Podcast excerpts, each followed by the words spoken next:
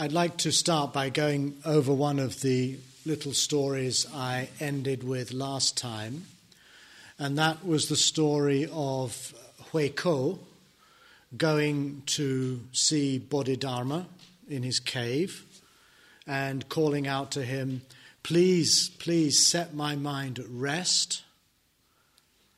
And then Bodhidharma replying, Bring me your mind and I'll, I'll set it to rest for you. So Huike then goes off. We don't know for how long.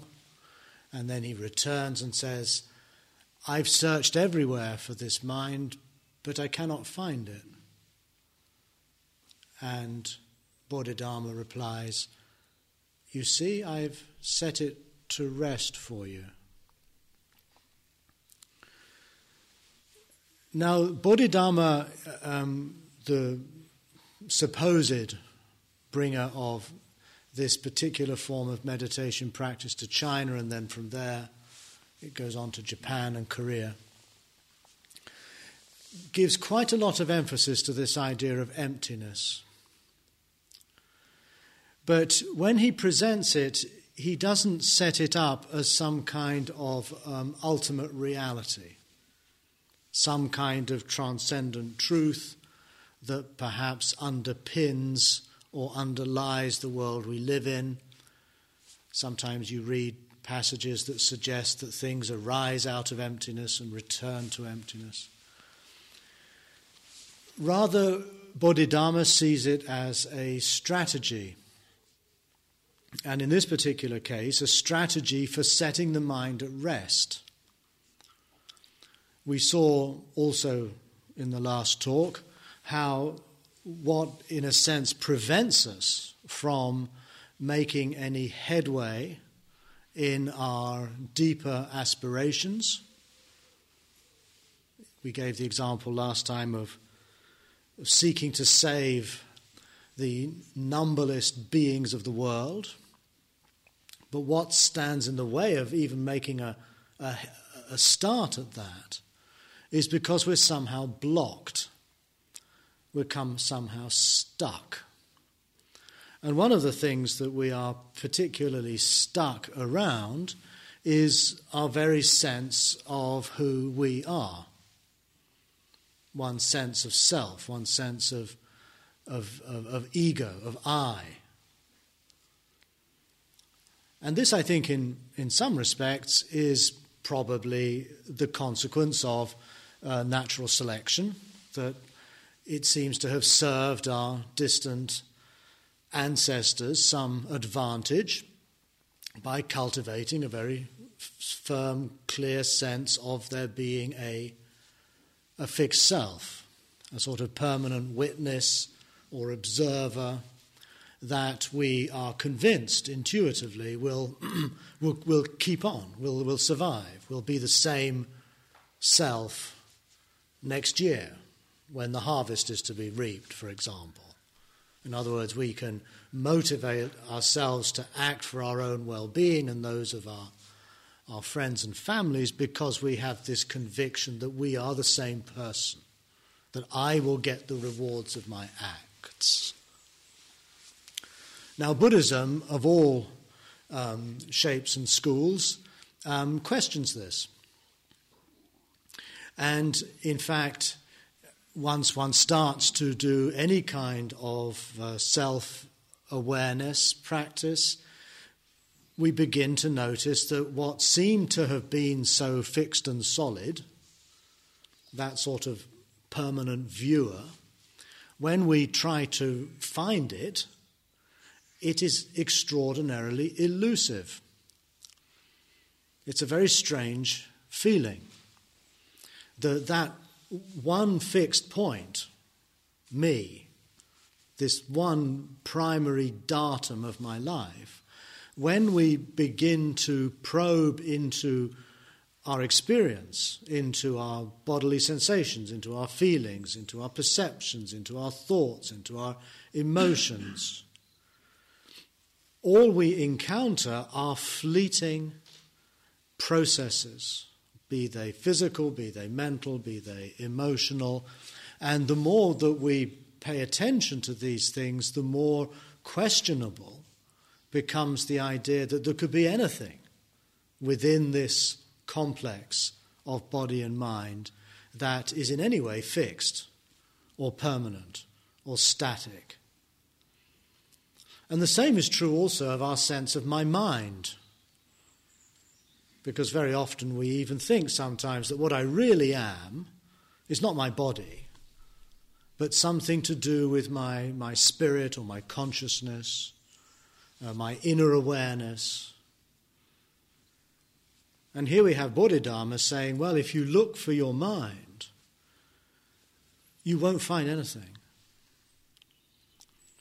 that you can keep on going, that there's a kind of an infinity within ourselves where we don't arrive at something, me or the mind, neither do we arrive at nothing. That, I think, is, is the crucial point. Often it's felt that Buddhism is rather nihilistic because this sense of emptiness we take to mean some equivalent of, of nothingness or, or das Nichts, nothing at all. But that's not what the Buddha is saying. It's not what Zen is saying at all. What they're pointing to is a kind of middle way between being and nothingness. So that when you search for something, in this kind of existential way, whether it be the self, whether it be the mind, whether it be anything at all. You don't arrive at some kind of uh, baseline where you can say, ah, now that's what I really am. But nor do you arrive at nothing at all. You just keep on going. There is, in a way, I think, something similar when we look at the scientific research in the course of our lifetimes for the ultimate constituents of matter. Back in the 60s or 70s, when one first became aware of this, they were talking about atoms and electrons and neutrons.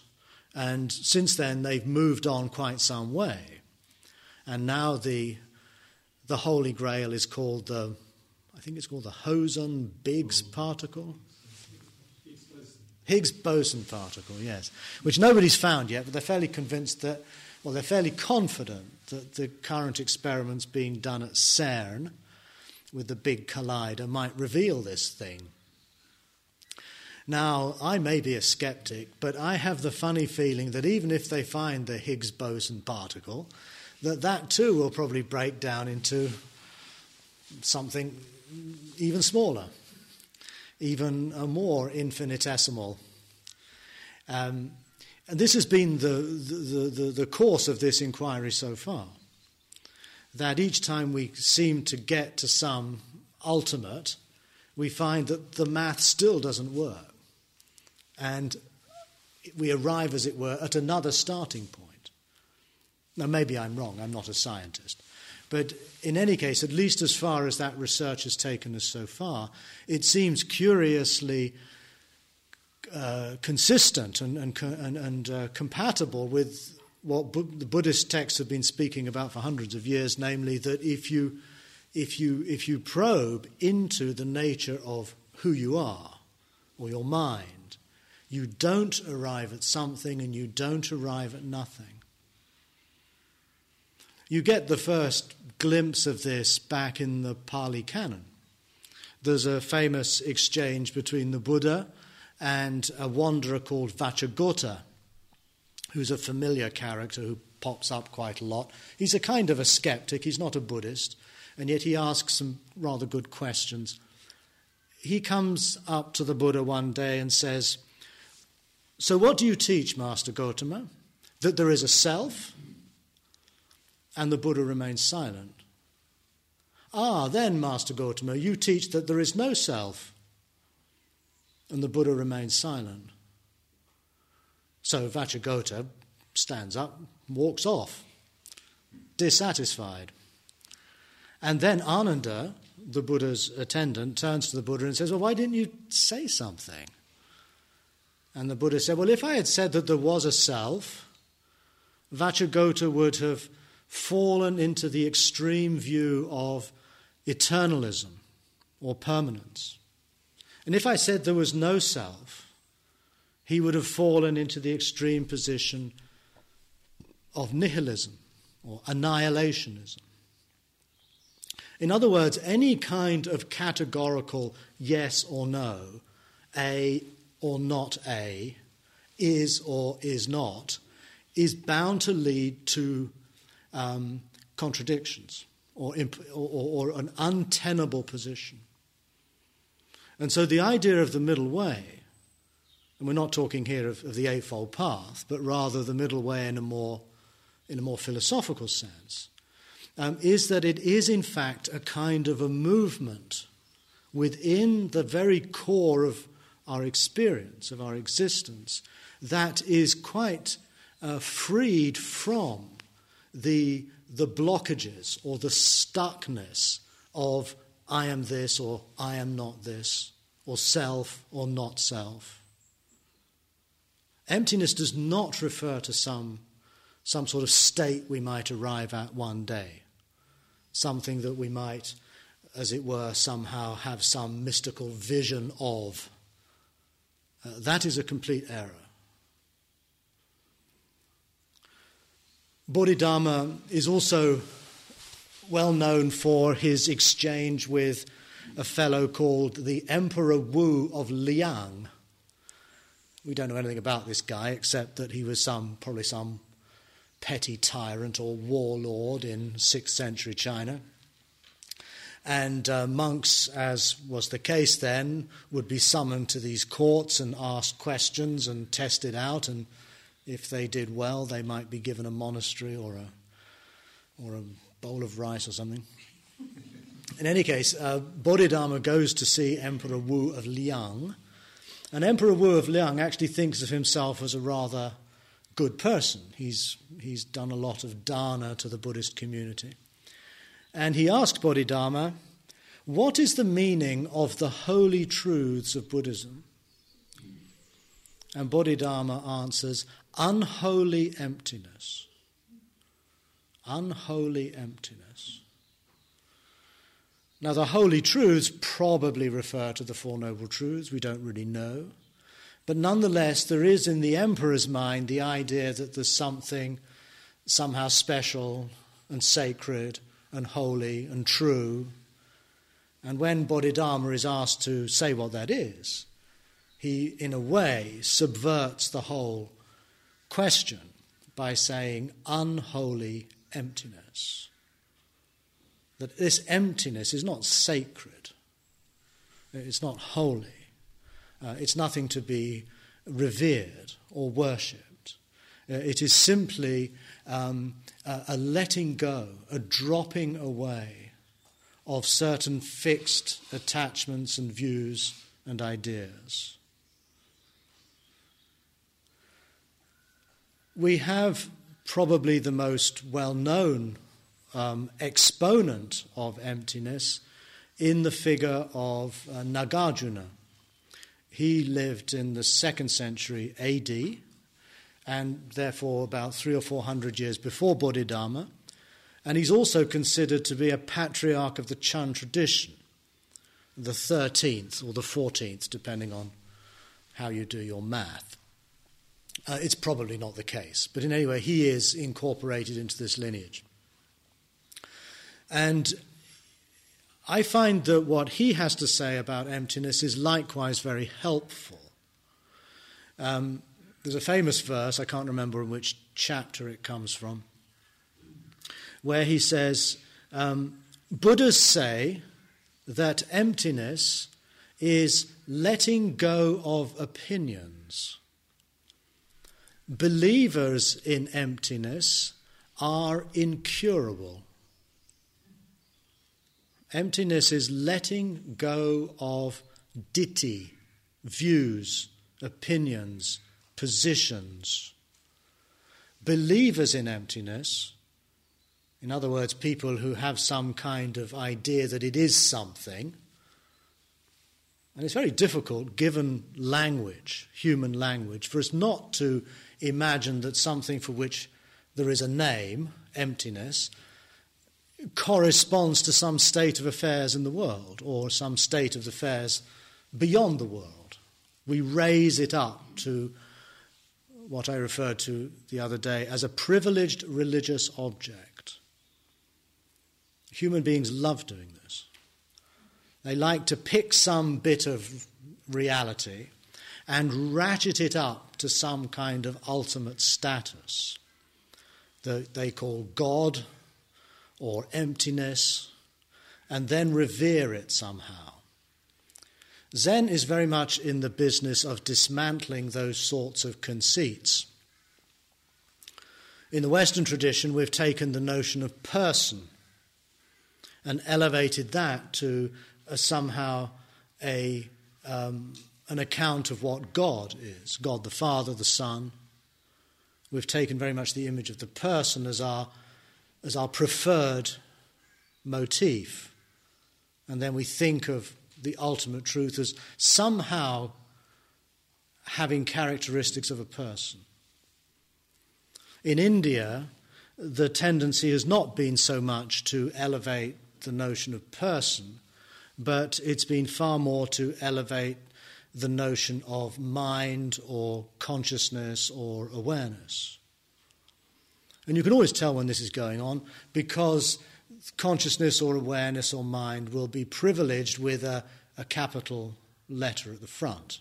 It'll be awareness with a big A, or it'll be called pure awareness. In other words, taking a feature of our phenomenal world and then somehow imagining that to correspond to some reality that is not of our everyday experience, it's not of our ordinary world, our ordinary life. And so you have the idea of, um, of, of Atman or Brahman in Hinduism or in Vedanta specifically, which again takes the, has this uh, idea that underpinning the totality of this phenomenal world is some kind of divine unity, uh, some kind of transcendent awareness, which is intimately identical with that which lies at the very heart of oneself. In other words, some idea of God.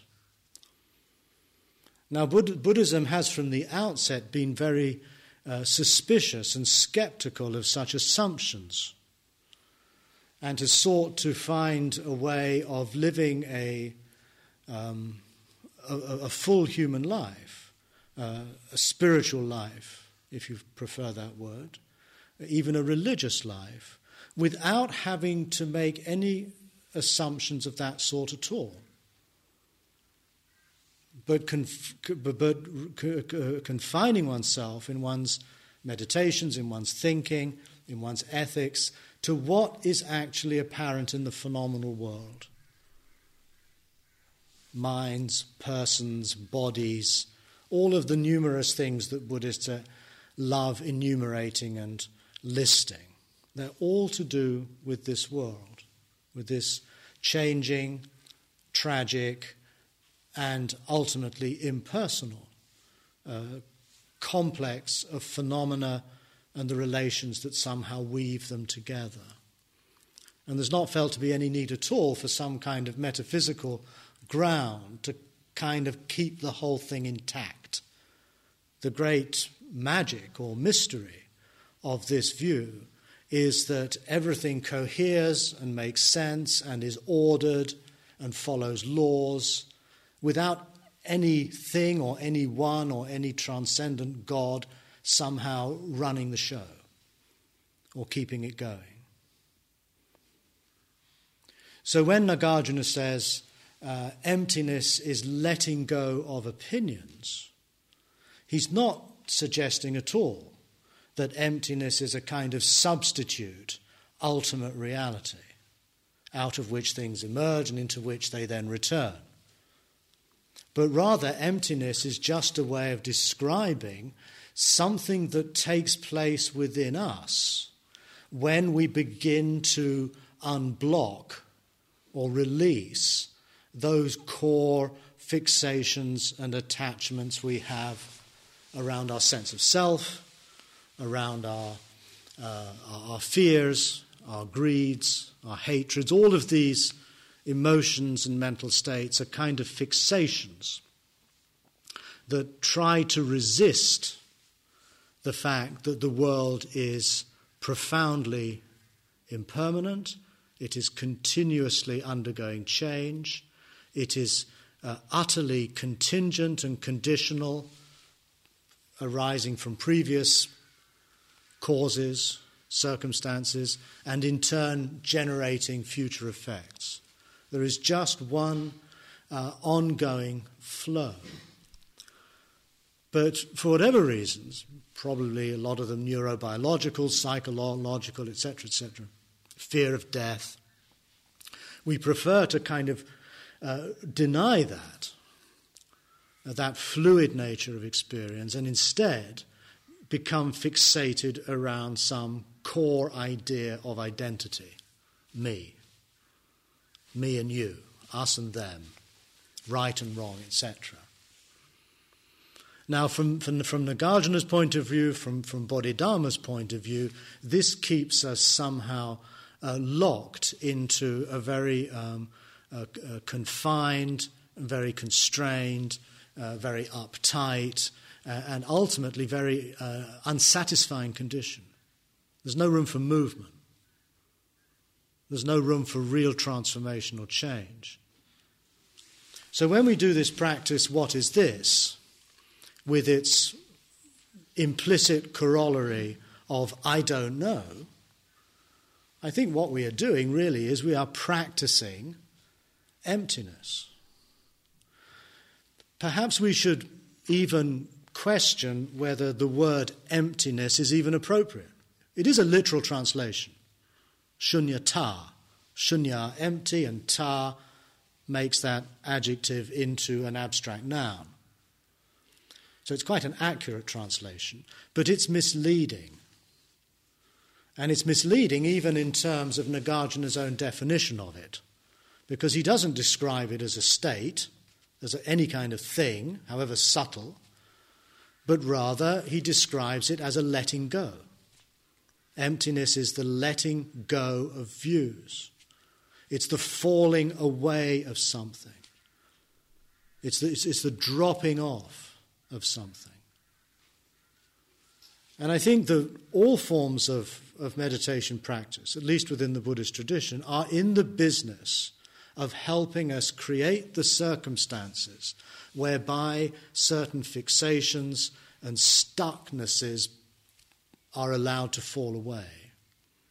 And again, I say allowed to fall away rather than things we have to somehow get rid of or abandon because that implies a kind of willful rejection of something, which I don't think actually makes any sense. I think all we can do is create the conditions for certain changes, certain um, habits uh, to fall away. So when we ask, What is this? and we acknowledge that we don't know, we are, as it were, wearing away or, or chipping away at the fact that we do not know who I am. We do not know what this is, this world. And the more we ask that question within our depths, the more that we acknowledge that we really don't know, then hopefully, at least over time, that might begin to erode as a kind of process of attrition fixity of views, fixity of opinion, so that our minds become that much more open, that much more um, curious, that much more attuned to the sheer strangeness of things, or we might prefer the sheer mystery that we're here at all, that this is happening. So I see this practice very much as an emptying and perhaps that would be a better word to use than emptiness, because emptying suggests process. And as we saw also last the last talk, the Four Noble Truths appear to be structured in this way too. If we think of them as tasks, then it's a task of knowing our existential condition, dukkha, which leads to a falling away, a letting go of what's called grasping or craving, the second truth, which leads to moments of stopping, which leads to the possibility of another way of life. We're talking here of a process that culminates in another way of being in this world. And again, I think perhaps that might have been what Bodhidharma had in mind when he answered the emperor, you know, what are the holy truths? The emperor's waiting for some kind of disquisition on Buddhism, and all he gets is this unholy emptiness. And again, if we think of emptiness as this ongoing let, letting go of opinions and fixed views and egotistic conceits through our probing into the nature of what's in our minds, in our bodies, in our world, and noticing the fluid, um, conditional nature of things. That's what the Four Noble Truths are about an emptying, an unholy emptying, just a dropping away. We don't need to revert to these pious perceptions of things being somehow sacred. Zen is very good at that.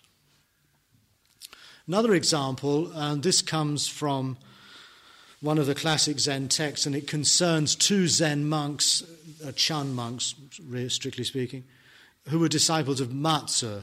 Matsu was the um, second generation after Huineng. You have Huineng, then you have, he was the sixth patriarch, then you have Huairang, was the seventh. Matsu is the eighth in that line. He's a very, he's a very well known teacher. And then uh, there are two disciples called Shi Kung and Hui To, I think. And anyway, these two guys are having a, are having a conversation. And one of them says, Do you know how to seize emptiness? And the other one doesn't say anything but just goes, And the other monk says, You don't know how to seize emptiness. How do you do it then? And so the first one grabs the second guy's nose and pulls it. And he says, Hey, ow, ow, you're going to pull off my nose. And the first monk says, There's no other way to be able to seize emptiness. Now, what I like about that is that it again puts the, um, uh, the experience of this emptiness uh, firmly within the, the, the, the concrete um, sensations of, in this case, Shi Tao's nose. In other words, it's directly linked to an actual experience of pain. It's not some metaphysical idea that you can very cleverly, in a sort of zenny way, do something like that. Which is, again, you would think that was a fairly good sort of answer. But it's, in a sense, rejected in favor of an actual physical assault on another person, the experience of pain. In other words, this emptying is directly related to what it is that causes pain, not of noses being tweaked, but rather a more existential pain uh, that pain that comes from our own inability to let go of this kind of uh, attachment, this, this constriction we have of being me, which is painful in the end. It cuts us off from others, it makes us feel alienated, it makes us feel somehow um, not part of the world, isolated, lonely, bored all for the sake of being able to have this secure sense of being me. So, emptying is about the erosion, the wearing away, the, the ongoing kind of uh, deconstruction of this sense of, of I, this sense of fixity. Now, very often, uh, Buddhist texts um, tend to remain in this sort of via negativa language, this path of negation. And sometimes that gives us the impression that it's just about letting go. And that's kind of the end. And then if we let go enough, something is let gone, and that's cessation or stopping or nirvana. And that's sometimes seen as, as the goal of Buddhist practice. I don't think it is. I think those moments of stopping are actually the, the beginning of something else. They're the opening or the Dharma gates to another way of life. You know, another way of life here and now. The Eightfold Path, the fourth noble truth. When we come to this very well known Chan teacher, Lin Chi, uh, in Japanese he's known as Rinzai. Lin Chi lived in the 9th century in China and is the founder of one of the, the what, what are called the, the, houses of Zen, one of the main lineages, which still exists. This tra- tradition that survives in Korea today, and it's one of the two main traditions that survive in Japan and China. Now, Lin Chi is noted for his rather abrupt, one might even say aggressive style of teaching. And there's a, there's a, there's a famous story which you find in his record, which goes as, as follows that Lin Chi one day was giving a teaching to an assembly of monks, and he says, In the face of each one of you, there is a true person of no status going in and out of your face all the time. Those of you who have not noticed this, look. And then some member of the audience uh, puts up his hand and says, um, Excuse me, could you tell me some more about this true person of no status? So Lin Chi jumps off his seat runs over to this guy, grabs him by the lapels, and says, Speak, speak. And the monk uh, hesitates. And Lin Chi then pushes him aside and says, What a dried up piece of shit is that true person of no status? And then he goes off back to his room. this is a very characteristic of this approach. Now, you might have noticed that Martine and I don't do this. we're, we're Zen soft. um, and again, we might even get into trouble with the charity commissioners if we did start beating people up in this way.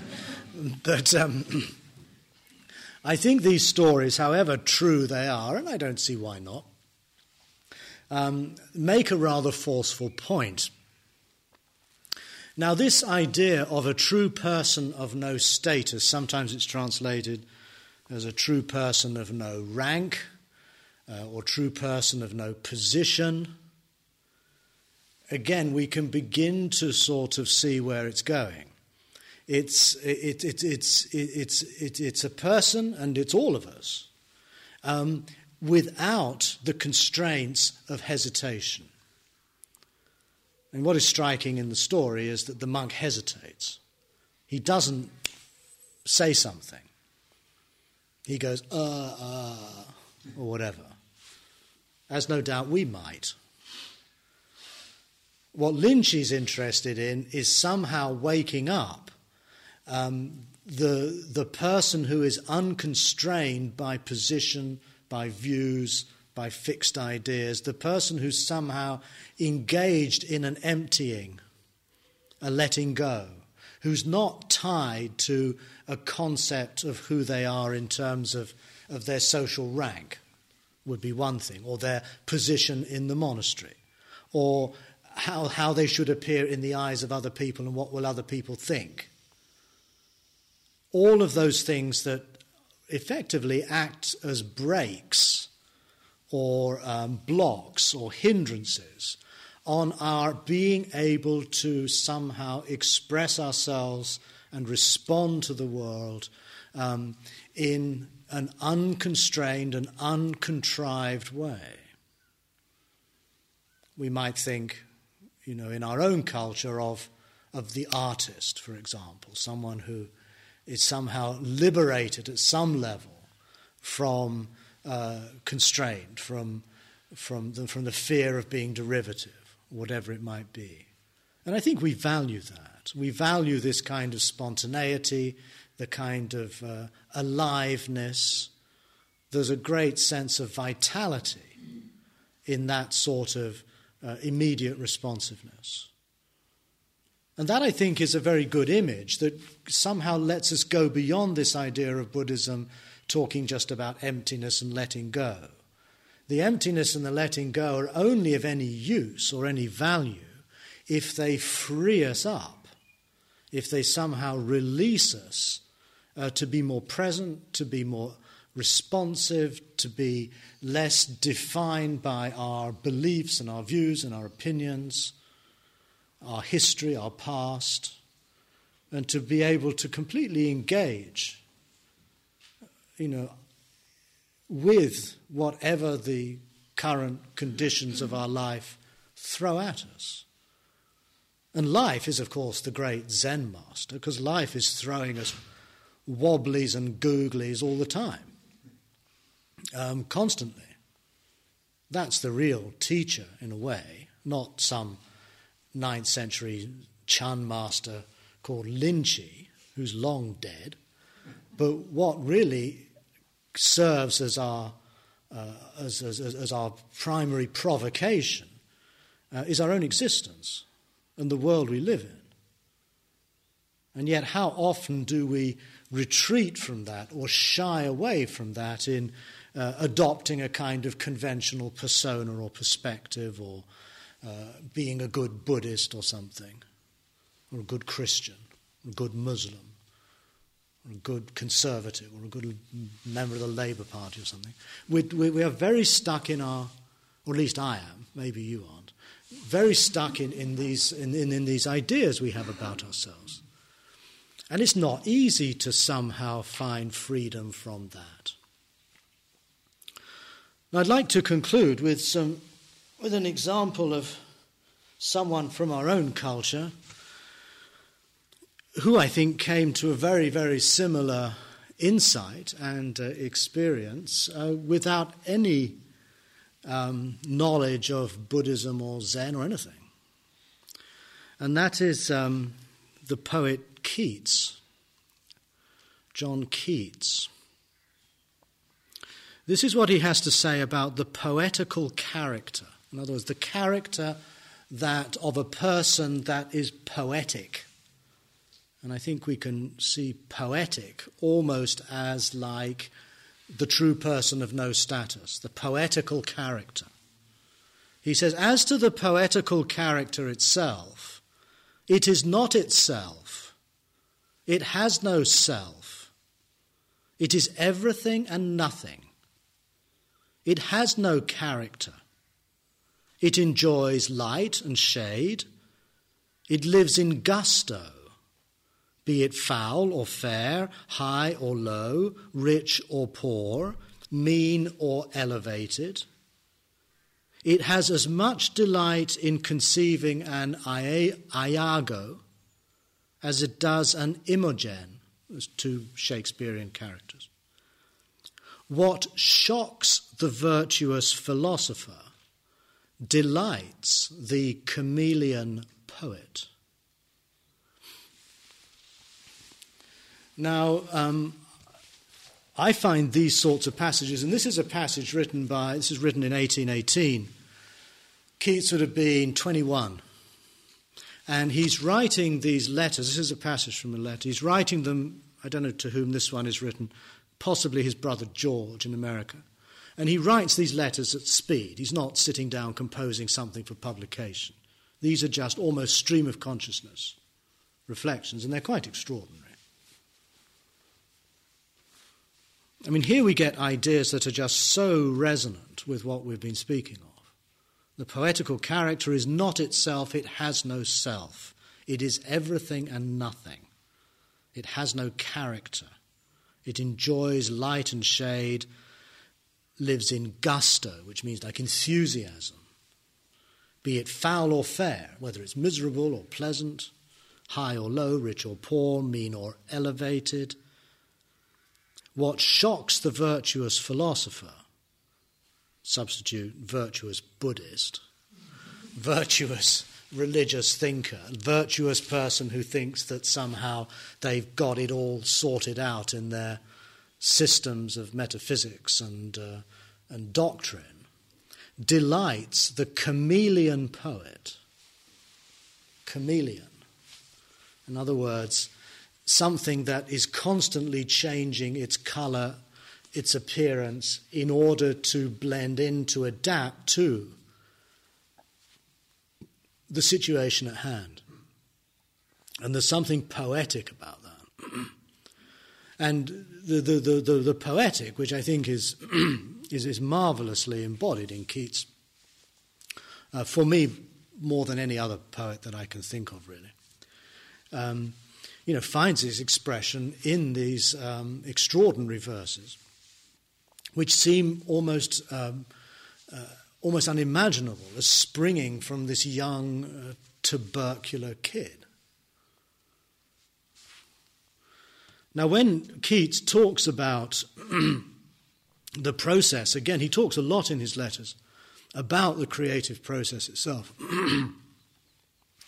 and one of his um, descriptions of this, he says, when a man is capable of being in uncertainties mysteries, and doubts without any irritable reaching after fact or reason. That's his definition of what he calls negative capability. Negative capability. That is when a man or person is capable of being in uncertainties, mysteries, and doubts without any irritable reaching after fact or reason. Now, frankly, I can't find a better definition of the meditation we've been doing than this.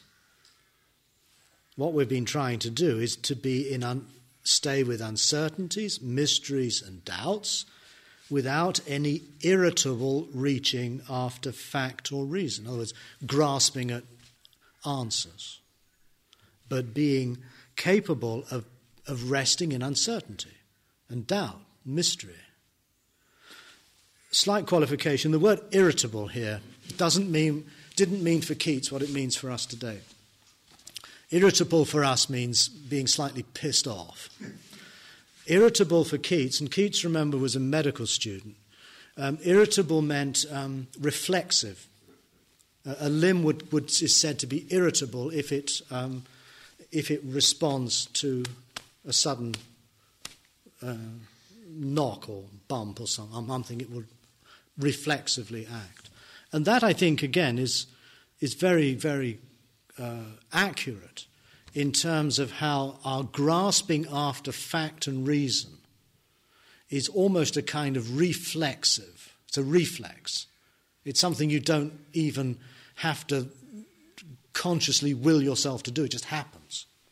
It's a reflex, like when you tap your knee, your leg will jump up. So when you say, What is this? There's a reflexive reaching for fact or reason. We want what we're doing to make sense, to be reasonable. We'd like very much to have some sort of answer. Instead of simply seeking to find that negative capability of being in uncertainties, mysteries, and doubts. Now, for Keats, he's not describing a form of uh, meditation practice. Uh, that would have been completely outside his world.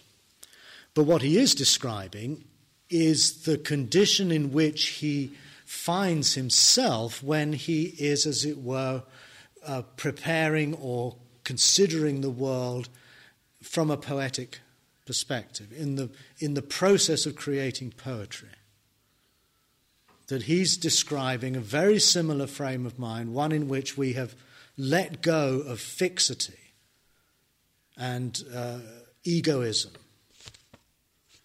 uh, notion of self, in order that we can somehow then respond to the world in a more imaginative, a playful, a spontaneous way that is not constrained by our reaching after fact and reason.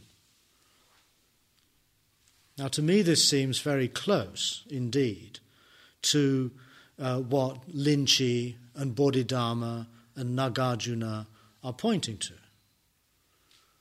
In other words, this is a practice that need not be privileged with the notion of some sort of religiosity or, or, or, or veneration. Um, but actually, this is an entirely secular way of living, a way of living in this world, with, in a way in which we let go of what hinders or con- uh, constrains us uh, and open up to what liberates and, and frees us, not in an abstract way, but in a way that has an impact on our actual uh, words and acts and thoughts in relation to the suffering of this world, or simply in relation to this world.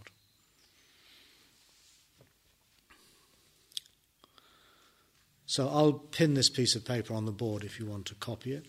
Um, these texts are also found in my book, uh, Verses from the Center, in the introduction. Um,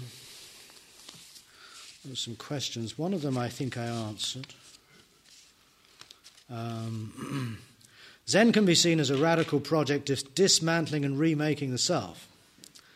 Is it possible that the version of Zen that you and Martine offer is largely palliative and not radical enough? Maybe. That might be true. Um, uh, then someone asked about privileged religious object, which I also covered. And there's something more, this is more about, I'll deal with this one later. Are there any other points anyone would like to raise? Yes? I had a question about boredom. Boredom? Yeah. Ah. You, you, you, mentioned it, um, but it, it's, I think it's like a uniquely modern form of dukkha that's probably not spoken of classical Buddhism. Um, it's, it's, it seems to be something that's kind of produced in industrial, urbanized, bureaucratized modern societies. Um, and, and, is, and it's not, in the classical Buddhist framework, it's not something uh, that would seem to have to do with clinging directly or with, with greed, hatred, hatred and delusion. Is it, is it a, a new form of, of dukkha that, that uh, or, or um, well, it's it's there's there's not there's certainly nowhere in Pali, Sanskrit, Chinese a word in those classical languages that we would translate as boredom. That is true. And so one has the impression that possibly people in those, those times were never bored. I find that a little hard to believe. Um, it's, it's nonetheless certainly the case that it wasn't sufficiently much, it wasn't sufficient of a problem to generate a discourse about it, whereas clearly greed and hatred were. But I've often wondered about this, and I wonder, in fact, whether what, what we call moha, usually it's translated as delusion, whether the accompanying affect of delusion is boredom actually. I wonder if moha isn't actually a form of boredom. Um, it's, it's, it's described, I mean, the word in Tibetan is dimuk, which implies a kind of mental fog, a fogginess. Um, you know, we talk a lot about greed and hatred because they're kind of easy, but what do we mean when we say delusion? It's very vague. Uh, and my sense is that when we're not actively sort of trying to get something, or when we're not actively trying to get rid of something, then we rest in a kind of lethargy and boredom and dullness. And one of the great attractions of desire and hatred, because they give us something to do, where they uh, activate us, And if we're not activated, we, we, we, are, we are in moha. Now, delusion to me doesn't quite make it here because I don't quite know what that means. And since both greed and hatred have clearly strong affective dimensions, and those are not just mental games, they, they, they somehow are, you know, we feel them in our bodies. I'd li- I've always liked to think that moha likewise has a similar affect, or affective dimension, which I think we might describe as boredom, dullness, lethargy, um, being at a complete loose end, just being sort of dull and listless in the face of things. But, other, but in terms of a specific concept, which um, is one, I think, for many of us, boredom is, is, is a major problem in our lives. And um, I think it is only probably since the 19th century that boredom has somehow been uh, elevated to the status of uh, something uh, you know, seriously troubling, something we really don't like. And I wonder if the first person to really point this out is, is Baudelaire in his poems, the Les Fleurs du Mal, where, of course, he defines Satan, le démon, uh, the devil, as l'ennui, as boredom. And in fact, his, the, the, the beautiful opening um, poem in Les Fleurs du Mal is basically a declaration that the devil today is boredom. Um, uh, I'm trying to remember. He says this. Um, he, he calls it this sensitive, this delicate monster who could swallow the world in a yawn. it's, mar- it's marvelous stuff. Um, but I think he really gets it. I think he nails it on the head. That he recognizes that uh, the demonic today is less to do, at least for many of us, in what you called a you know, industrial, modern, bureaucratized society. Um, what is really demonic about that society, um, where so many of our, our needs are taken care of, in a way, um, where we have a relatively good life expectancy, where we have a social net, you know, so, so, social services and endless television to entertain us. Um, the, our, our, spiritual malaise uh, is less a sense of feeling sinful, let's say, um, but rather a sense of feeling meaningless. Our lives have no purpose, no sense, and affectively, that is experienced as boredom. So I feel that it would be incumbent upon a contemporary Buddhist discourse to develop a, uh, a language around boredom, to try to somehow articulate that. Uh, I think Baudelaire is a good place to begin. But so much of, I mean, Kafka, uh, Beckett, all of this has a lot, it's all about boredom in a way.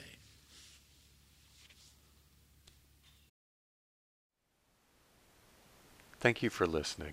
To learn how you can support the teachers and Dharma Seed, please visit dharmaseed.org slash donate.